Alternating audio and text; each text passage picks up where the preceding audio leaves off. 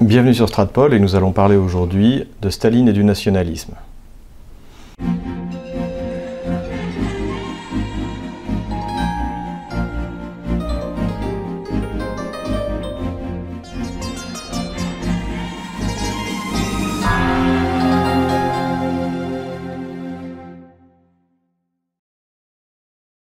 Cette vidéo s'inscrit dans la continuité de notre réflexion sur le nationalisme en général. Elle vise également à répondre à deux arguments que l'on peut entendre sur euh, la période soviétique. Euh, le premier, eh c'est que euh, Staline correspondrait à une continuation de l'Empire russe, donc de l'Empire des, tsars, et ne serait pas un événement particulier dans, l'histoire de la Russie. Et Staline, en particulier, n'aurait fait que répéter le nationalisme russe. Donc ça, c'est ce que disent notamment les nationalistes ukrainiens, qui euh, ainsi euh, considèrent que, ou font semblant de considérer que euh, ils ont été, que les Ukrainiens ont été persécutés par le pouvoir bolchevique en tant, que Russes. Cette prétendue continuité entre l'Empire russe, le bolchevisme et la Russie d'aujourd'hui est également un, argument que l'on entend, soit en considérant que c'est une bonne chose chez ceux qu'on peut appeler les nationaux bolcheviques, soit euh, ceux qui veulent faire porter aux Russes eh bien, les, crimes du bolchevisme euh, et du communisme. Le premier point qu'il est important de souligner, c'est que Staline, pour les bolcheviques et à commencer pour Lénine, est le grand spécialiste de la question des nationalités, puisque son premier texte en la matière remonte à, 1913. Et c'est d'ailleurs à cette occasion qu'il est remarqué par Lénine, qui le, qualifie de son euh, merveilleux géorgien. Alors, euh, que pense euh, Staline justement euh, des nationalités, donc ce fameux principe des nationalités que nous avons déjà évoqué, qui consiste à dire eh que tous les peuples, quels qu'ils soient, ont un droit à disposer d'eux-mêmes et également de construire une nation finalement sur le modèle français. Donc pour Staline, qui est en cela d'ailleurs un, homme du, du 19e siècle, eh bien c'est quelque chose de, tout à fait normal et définitif et euh, il considère que la, Russie, l'Empire russe, a opprimé les euh, peuples donc, qui vivent à l'intérieur de l'Empire en les privant justement de, euh, cet épanouissement de, leur nationalité. Lui, ce qu'il propose, eh bien, c'est, c'est les principes en fait qu'il pose et qu'on va retrouver tout au long de l'histoire de, l'URSS, c'est-à-dire qu'il faut donner et favoriser le développement des identités euh, locales au sein de régions euh, avec une forte autonomie. Donc il est évident que déjà il pense que le, système impérial doit être organisé en favorisant, en favorisant ces régions. Il y a en revanche chez Staline une critique très forte euh, du nationalisme, c'est-à-dire que en bon marxiste, il considère que le nationalisme est une émanation de la bourgeoisie et que finalement ce sont les bourgeoisies des différentes nations qui s'affrontent au détriment, euh, au détriment des, euh, des peuples, des, des, prolétariats qui eux sont, sont faits pour s'entendre. Il dénonce ainsi euh, tous les nationalismes quels qu'ils soient, et y compris, ça dès 1913, le sionisme, qu'il euh, dénonce en tant que nationalisme, euh, puisqu'il considère que le sionisme empêche le prolétariat juif eh d'être uni avec les autres prolétariats. Le sionisme se donnait pour but d'organiser en Palestine un État bourgeois juif propre et cherchait à isoler les masses ouvrières juives de la lutte commune du prolétariat. En résumé, dans son texte en 1913, eh bien, Staline condamne à la fois le, ce qu'il va appeler le, grand chauvinisme russe, hein, le nationalisme russe, et euh, les nationalismes qui vont être issus du mouvement des nationalités, même si lui euh, est partisan de ce mouvement des, nationalités dans un cadre euh, marxiste, en estimant que dans la mesure où la, la structure qu'ils vont construire, qui, est en, gestation, eh bien, aura été, sera passée par justement une épuration eh des classes dirigeantes qui sont le cœur, le cœur du nationalisme. Quand, en Russie, à la tête du pouvoir d'État se trouvait autrefois la vieille aristocratie terrienne, l'oppression nationale pouvait revêtir et revêtait réellement les formes ignobles de massacres et de pogroms. Toutefois, l'oppression nationale n'est pas soutenue seulement par l'aristocratie terrienne. À côté d'elle, existe une autre force, ce sont les groupes impérialistes qui reportent à l'intérieur de leur pays les méthodes d'asservissement des peuples acquises dans les colonies, devenant ainsi les alliés naturels de l'aristocratie terrienne. Viennent ensuite la petite bourgeoisie, une partie des intellectuels, une partie des couches supérieures de la classe ouvrière, qui elles aussi profitent des fruits du pillage. Donc ce thème de l'oppression par euh, le nationalisme grand russe, par le, chauvinisme grand russe, euh, va être systématiquement repris euh, jusqu'à la guerre par, Staline. Et dans tous les discours qu'il fera à l'occasion de, des congrès du Parti communiste ou au sein des organes de, propagande du, régime bolchevique, eh bien c'est systématiquement cette accusation contre les nationalismes et en premier lieu contre le nationalisme russe. Il reprend notamment cette accusation contre le pouvoir euh, russe, le pouvoir de l'Empire euh, russe, euh, lors du congrès du Parti communiste qui se tient le 10 mars 1921, c'est-à-dire après que les, soviétiques sont arrivés au pouvoir. Sous l'Ancien Régime, le pouvoir tsariste ne cherchait pas et ne pouvait chercher à développer l'étatisme en Ukraine, en Azerbaïdjan, au Turkestan et dans les autres régions périphériques. Il luttait contre le développement de l'étatisme dans ces régions, de même que contre leur développement culturel, visant à assimiler de force la population indigène. Séduit par la réflexion que Staline fait sur euh, le principe des nationalités, sur le nationalisme, Lénine lui confie et euh, eh bien justement cette politique en le nommant commissaire aux nationalités, c'est-à-dire en fait ministre euh, des nationalités. Et c'est Staline qui va lancer la politique de développement culturel et autonome de, de toutes ces régions. Et c'est donc lui, avec Lénine et Kaganovitch, qui vont créer de toutes pièces l'Ukraine. Le 10 octobre 1920, Staline publie dans la Pravda un article où il explique en fait ce que va être cette politique que Lénine lui a confiée. Introduire la langue nationale dans les écoles, les tribunaux, les administrations, les organismes du pouvoir, cela signifie justement réaliser en fait l'autonomie soviétique. Celle-ci n'étant autre chose que la somme de toutes ces institutions revêtant les formes ukrainiennes, Turkestan, Kirghiz, etc. Les langues ukrainiennes, azerbaïdjanaises, kirghizes, ouzbeks, bashkirs, etc. sont une réalité effective et par conséquent, dans ces régions, il est absolument nécessaire de développer l'école dans la langue nationale, les tribunaux, les administrations, les organismes du pouvoir composés de gens du pays, et alors l'autonomie soviétique doit être réalisée dans ces régions jusqu'au bout, sans réserve. Ce thème est également repris en 1923 lors du 12e congrès du Parti communiste à Moscou. La lutte résolue contre les survivances du chauvinisme grand russe est la première tâche immédiate de notre parti.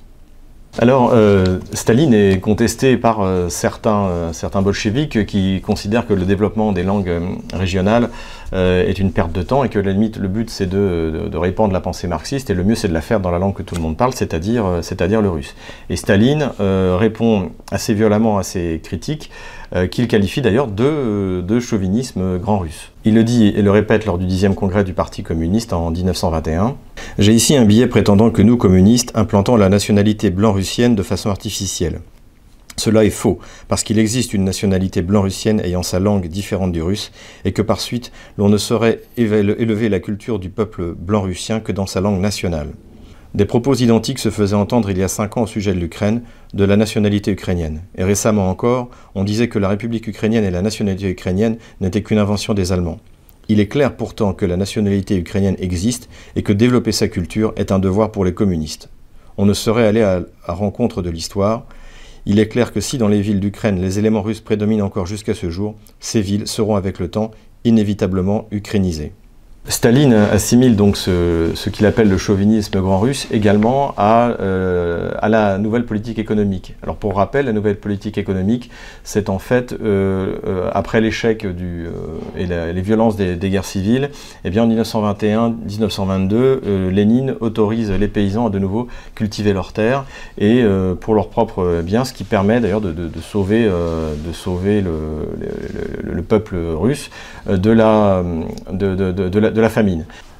Staline, lui, est très hostile à cette nouvelle politique économique, à cette NEP, euh, parce qu'il estime que ce retour à l'économie de marché va freiner l'implantation du euh, marxisme-léninisme, du communisme, euh, notamment par la collectivisation et, la, confiscation des terres. Lui, son rêve, qu'il va commencer à appliquer à partir de 1927, eh bien, c'est le cause et le sauf-cause, encore une fois, la collectivisation des terres. Et euh, il d'ailleurs accuse euh, donc les chauvinistes grands russes de profiter de la NEP en tant que, classe bourgeoise. C'est très clair dans son discours du 12e euh, congrès du Parti communiste en 1923, puisque eh bien, il considère que les koulaks sont en fait des bourgeois russes et grands russistes et chauvinistes grands russes. Le désir hante les cerveaux de faire par la voie pacifique ce que Denikin a pu faire, c'est-à-dire de créer ce que l'on appelait la Russie une et indivisible. Ainsi, la NEP, on voit apparaître dans notre vie intérieure une force nouvelle, le chauvinisme grand russe, qui fait son nid dans nos institutions, qui pénètre non seulement dans les institutions soviétiques, mais aussi dans celles du parti, qui rôde sur tous les points de notre fédération et qui fait que si nous n'opposons pas une résistance décisive à cette nouvelle force, si nous ne la tranchons pas à la racine, alors que justement les conditions de la NEP l'alimentent, nous risquons de nous trouver placés devant une rupture entre le prolétariat de la nation autrefois dominante et les paysans des nations autrefois opprimées, ce qui équivaut à saper la dictature du prolétariat. On le voit donc, Staline va s'attaquer euh, aux Koulaks, non pas euh, parce qu'ils sont ukrainiens, euh, kazakhs ou russes, mais avec le prétexte que en fait, ce sont, des bourgeois, c'est une, nouvelle classe bourgeoise, grand chauviniste russe. Staline euh, choisit donc les cadres qui vont mener euh, ce développement des, identités régionales, et notamment en Ukraine. Et euh, ce qui va apparaître à cette occasion, c'est que cette ukrainisation forcée, qui a lieu dans les années 20, va être accomplie par des bolcheviks, qui sont en fait des nationaux bolcheviks pro-ukrainiens et très anti-russes.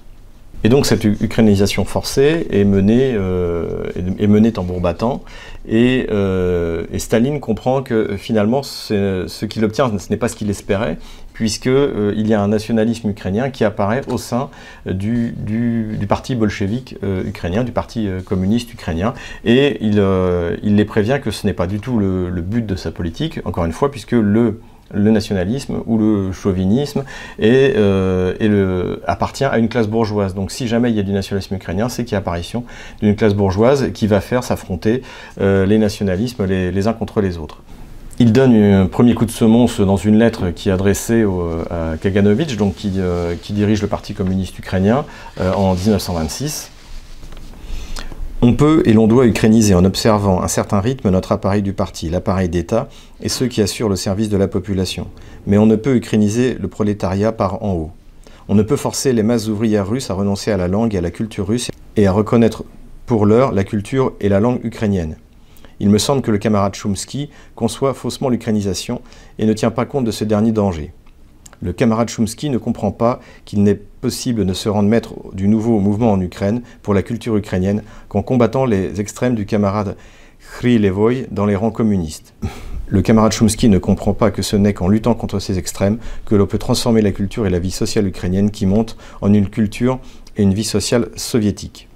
Il est important de revenir sur les personnalités donc, du parti bolchevique ukrainien euh, que cite euh, Staline euh, dans sa lettre. Alexander Chomsky et Mikola Khilovoy sont euh, deux personnages intéressants du parti euh, communiste ukrainien, puisque euh, ce sont eux en fait qui sont accusés de nationalistes. Et leur parcours à eux est, en effet très intéressant. Donc ce sont, des, ce sont de véritables bolcheviks, et tous sont, considèrent que eh bien, le, le, rôle de la révolution bolchevique, c'est de, dérussiser les territoires qui correspondent à l'Ukraine. Ce qui explique d'ailleurs que dans les années 20, y compris dans la partie donc, ouest de l'Ukraine, qui est sous contrôle de la Pologne, on regarde ce qu'il se passe euh, en, URSS comme, euh, comme, une, comme, une, bénédiction. Et que le premier indépendantiste ukrainien, Gruchevski, eh bien, vient s'installer euh, vient s'installer en, Ukraine à cette occasion. Donc, euh, encore une fois, euh, il n'y a pas de la part de, Staline euh, de volonté d'opprimer la langue ukrainienne ou les Ukrainiens en tant que tels. C'est même exactement l'inverse. Sans Staline, jamais, finalement, l'Ukraine n'aurait pu exister parce que le patois ukrainien n'aurait pas pu atteindre, si tant est qu'il l'ait atteint, parce que malgré tout, ça reste tout de même encore un dialecte, hein, atteindre, ce, atteindre, ce, niveau d'être autant, répandu dans la, population. Et euh, en revanche, donc ces, deux, ces deux, responsables euh, ukrainiens euh, vont être liquidés par Staline au moment des, purges au début des, années 30, soit en étant envoyés enfermés, soit en étant abattus, soit, soit les deux. Et ils font partie donc de, ces fournées d'activistes qui ont, qui ont été, qui ont été purgés, purgés par Staline. Est-ce que ça veut dire, comme le prétendent les nationalistes ukrainiens, qu'à partir des années 30, il y a un retour en arrière? Eh bien, c'est fou. En fait, il n'y a aucun retour en arrière. Simplement, euh, dans la mesure où l'ukrainisation forcée s'arrête, eh bien, les populations qui vivent euh, sur le territoire de l'Ukraine reviennent naturellement à euh, la langue, la seule langue littéraire scientifique qu'ils connaissent, qui est la langue russe. C'est exactement, d'ailleurs, on peut faire un parallèle avec ce qui va se passer en Ukraine aujourd'hui. Une fois que la pression contre la langue russe été, sera terminée, eh finalement les Ukrainiens se remettront à parler russe naturellement pour les raisons qualitatives hein, que, représente cette langue. C'est imposer l'ukrainien en russe, c'est comme si on imposait le patois du, Limousin à la France entière. Il convient également euh, de souligner que euh, le soutien euh, au développement de la culture ukrainienne a continué jusqu'au bout en, URSS. Et notamment, par exemple, il faut se poser la question, qui a rebaptisé l'université Saint-Vladimir à Kiev, qui l'a rebaptisé l'université Taras Shevchenko eh bien, ça s'est fait sous les bolcheviks. Euh, ensuite, euh, au moment de la, donc de la fameuse Holodomor, de la grande famine, celui euh, qui, dirige, qui dirige le Parti communiste d'Ukraine, donc qui met en œuvre cette extermination, c'est Kossior. Or, Kossior est un Polonais.